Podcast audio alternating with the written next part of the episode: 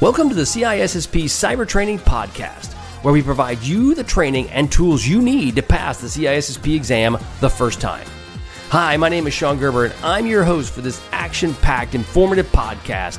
Join me each week as I provide the information you need to pass the CISSP exam and grow your cybersecurity knowledge. All right, let's get started. Good morning, everybody. This is Sean Gerber with CISSP Cyber Training, and today is Thursday, the CISSP exam question day. We are going to be covering some CISSP exam questions that you potentially could see on the CISSP exam. But more importantly, we're going to talk about concepts and things that are important that you should understand when you are studying and taking the CISSP exam.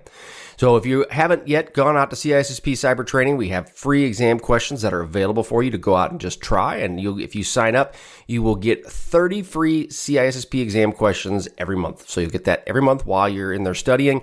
And it's that's a total of 360 questions. So you'll get that just by signing up on my email list. And that's the beginning, right? If if you get sign up, you actually will also be able to see other deals and products that come your way, uh, and as well as other questions, uh, podcasts, and so forth that are all available to you just by signing up at CISSP Cyber Training. So we're going to get in today digital forensics, and this is domain seven. Uh, we're going to get 7.1 um, as it relates to security operations. Now, the podcast that just came out, I'd like to set this up that the podcast comes out usually on a, well, it does come out on a Monday, and then the CISSP questions will come out on a Thursday, and they usually mirror each other. Not always, but in most cases they do. So if you have Domain 7 that comes out on Monday, you'll have CISSP questions that come out around Domain 7 as well on Thursday.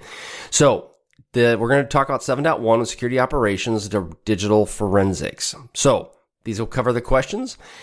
Question number one. In the context of digital forensics, what does the term chain of custody refer to? A. A sequence of events in a hacking attempt. B. The path that data takes from sources to the destination. C. The documented and unbroken transfer of evidence. Or D. The decision making process for handling security incidents. If you look at those, two of the four are not the ones that are definitely not correct, and the other two are pretty close. So again, the context of digital forensics, what does the term chain of custody refer to? And the answer is C, the documented and unbroken transfer of evidence between documents, right? You basically are moving it from one point to the other and you want to make sure that it's transferable and that you can understand how the evidence went from one point to the next. Next question is is around when dealing with security incidents, what should be the first big key factor there, first step in according to the most incident response I can't even speak. What should be the first step according to most incident response procedures? A. Eradicate the threat. B. Prepare a report. C. Identification of the incident. Or D. Containment of the incident. Okay, so when dealing with a security incident, what should be the first step in according to most incident response procedures? And the answer is C, identification of the incident. The first step in this entire process is understanding the incident at what has actually occurred and identifying you actually have a problem. And then from there, usually you will work with containment, eradication, and recovery will take place thereafter. And so it's important for you to identify you do have a problem, right? You can't really start to go fix something unless you realize we, Houston, we have a problem. All right, next question. What is of the following best describes the purpose of data acquisition in digital forensics? A, to verify the integrity of the data. B, to restore the data of the lost or damaged data. C, to create a binary copy of the original data. Or D, remove the sensitive data from the device. Again, which of the following best describes the purpose of data acquisition in digital forensics? And the answer is C, to create a binary copy of the original data. So when you're dealing with any sort of digital forensics aspects, you want to create a binary copy of the original. And the process is done so that you don't have modifications to the original evidence. And, and you'll see this, especially as you're getting into more of a forensics background, you'll know that you want to make a copy of that specific device, the data, or the system itself that is operating on. What is the purpose of a honeypot in cybersecurity investigations? A, to distribute security patches. B, to divert attackers from critical systems, C, to authenticate users, or D, to encrypt sensitive data? And the answer is, well, let me go back to the first question. What is the main purpose of a honeypot in a cybersecurity investigation? Again, in a cybersecurity investigation. And the answer is B, to divert attackers from critical systems. So you, one thing with a honeypot that's important, you, it's designed to basically sit out there and lure people to potentially click on or try to run exploits against that device. The ultimate goal then is, is that in an investigation is to divert people away from the most critical systems. Uh, it's also to help determine do you actually have a problem as well. Which of the following types of evidence is considered the most reliable in court? Again, which of the following types of evidence is considered the most reliable in court? A. Direct evidence. B. Corroborative evidence. C. Circumstantial evidence. Or D. Conclusive evidence. So, which of the following types of evidence is considered the most reliable in court? And the answer is direct evidence. Okay, direct evidence, again, if believed, proves the existence of the fact without any interference or presumption. It's basically really straightforward and it's the strongest type of evidence you can present in a court. Next question. During a forensics analysis, why is it important to use a write blocker? Again, what in during forensic analysis, why is it important for you to you use a, for you to use a write blocker? A to prevent the original evidence from alteration. B to prevent the deletion of logs.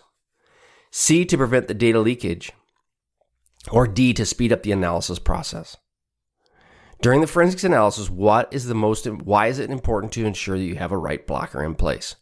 And the answer is A, to protect the original evidence from alteration, right? So the write blocker is designed to protect it from accidentally fat fingering. I call it in the, when we used to fly airplanes, you fat finger, put something in the wrong place from you potentially adding something to the document or the, the information that's out there. So you do not want to write to it. So therefore you're trying to protect that overall information as much as you possibly can. Next question. In a cybersecurity investigation, what is the primary purpose of using log files? A, to reverse engineer malware. B, to identify patterns of activity or specific actions that have occurred. C, to distribute security patches. Or D, to prevent future attacks. Okay, so in a cybersecurity investigation, what is the primary purpose of using log files? And the answer is B, to identify patterns of activity or specific actions that have occurred.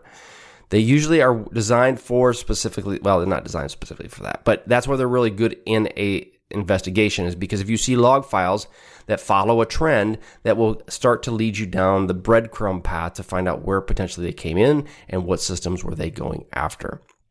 And you're looking for that malicious activity potentially based on trends that you see in the log files. In the incident response process, Next question. In the incident response process, what does the recovery phase involve? A. Identifying the security incident. B. Creating a backup of the data. C. Restoring systems to normal operations and hardening them against future incidents of a similar type. Or D. Preventing the spread of the incident. Okay, so in, in the incident response process, what does re- the recovery phase involve? And the answer is C, restoring system to normal operations and hardening them against future incidents of a similar type. Okay. So when your recovery phase, you want to bring these back up. That's bringing them up to normal operations. And you must ensure and, and you'll confirm during that time frame that they are functioning normal, normally so you can prevent the same type of incident from reoccurring. What is the hash value in the context of digital forensics? A, it is a unique identifier for a piece of data. B, it's in the, it is the location of the file in the system. C, it is a value used to decrypt the data. Or D, it's a type of malware. Okay, so what is the hash value in the context of digital forensics? And the answer is A, a unique identifier for a specific piece of data. As a hash value is a unique data that does correspond to a specific set of debt or data, and that is unique specifically to that data. It does not, it doesn't, you can't just create hash values that are identical. It is specific to that piece of data. Um, and then that what it does is it's also used to help the, the evidence to ensure that it wasn't identified or it wasn't tampered with when you actually were trying to create or when you're producing that value. So there's various hashes that are created within the security space. MD5 hashes are one, and they are again used for to ensure that the integrity of the data remains. So, in the process of digital forensics, next question, in the process of digital forensics, what is data carving? So, again, digital forensics, what is data carving? A, process of removing sensitive data from a device. B, the process of creating a binary copy of the original data. C, the process of searching for files or pieces of files in raw data. Or D, the process of analyzing network traffic. Okay, the process of digital forensics, what is data carving? And the answer is C, the process of searching for files or pieces of files in raw data. Okay, so data carving is the process of extracting a collection of data from larger data sets. Basically, they're carved out of that data set and analyzed for file content. It's typically used when metadata that's required to locate the files has been deleted or corrupted. So basically, they're going in there carving out a specific piece. Next question. Which of the following tools would you primarily use to collect volatile data during a cybersecurity incident? A, a network scanner, B, a vulnerability scanner, C, a protocol analyzer, or D, a live response tool. Okay, the question then comes into is which of the following tools would you primarily use to collect volatile data during a cybersecurity incident?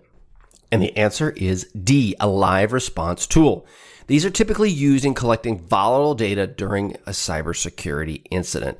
And volatile data basically is information that would be lost when a system is shut down can be found in RAM and other areas that are running processes, logged in users, and so forth. So you want a live response tool that's actually collecting that data on the fly. It's happening immediately. Next question. Which step in the forensics process ensures that the data evidence remains the same state as it was discovered? Which step of the forensics process ensures that digital evidence remains the same state as it was discovered? A. Preservation, B. Collection, C. Analysis, or D. Reporting.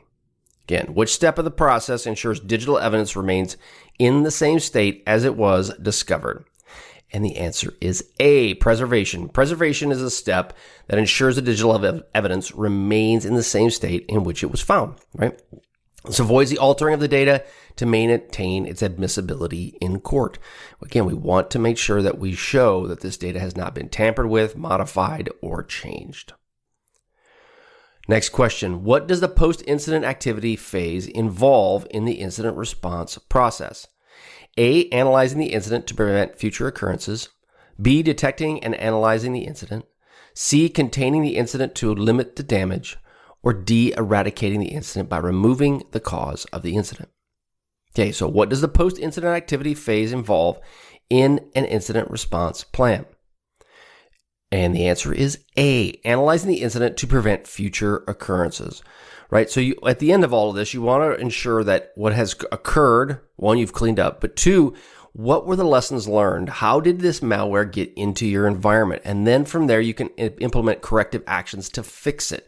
Again, you want to understand that lessons learned phase because you want to be able to be go in and go, well, okay, how did they get in? They got in through a web server that was not properly patched. Well, you're going to want to go in and fix that. And then from there, what did they do? You wouldn't focus just on the web server itself.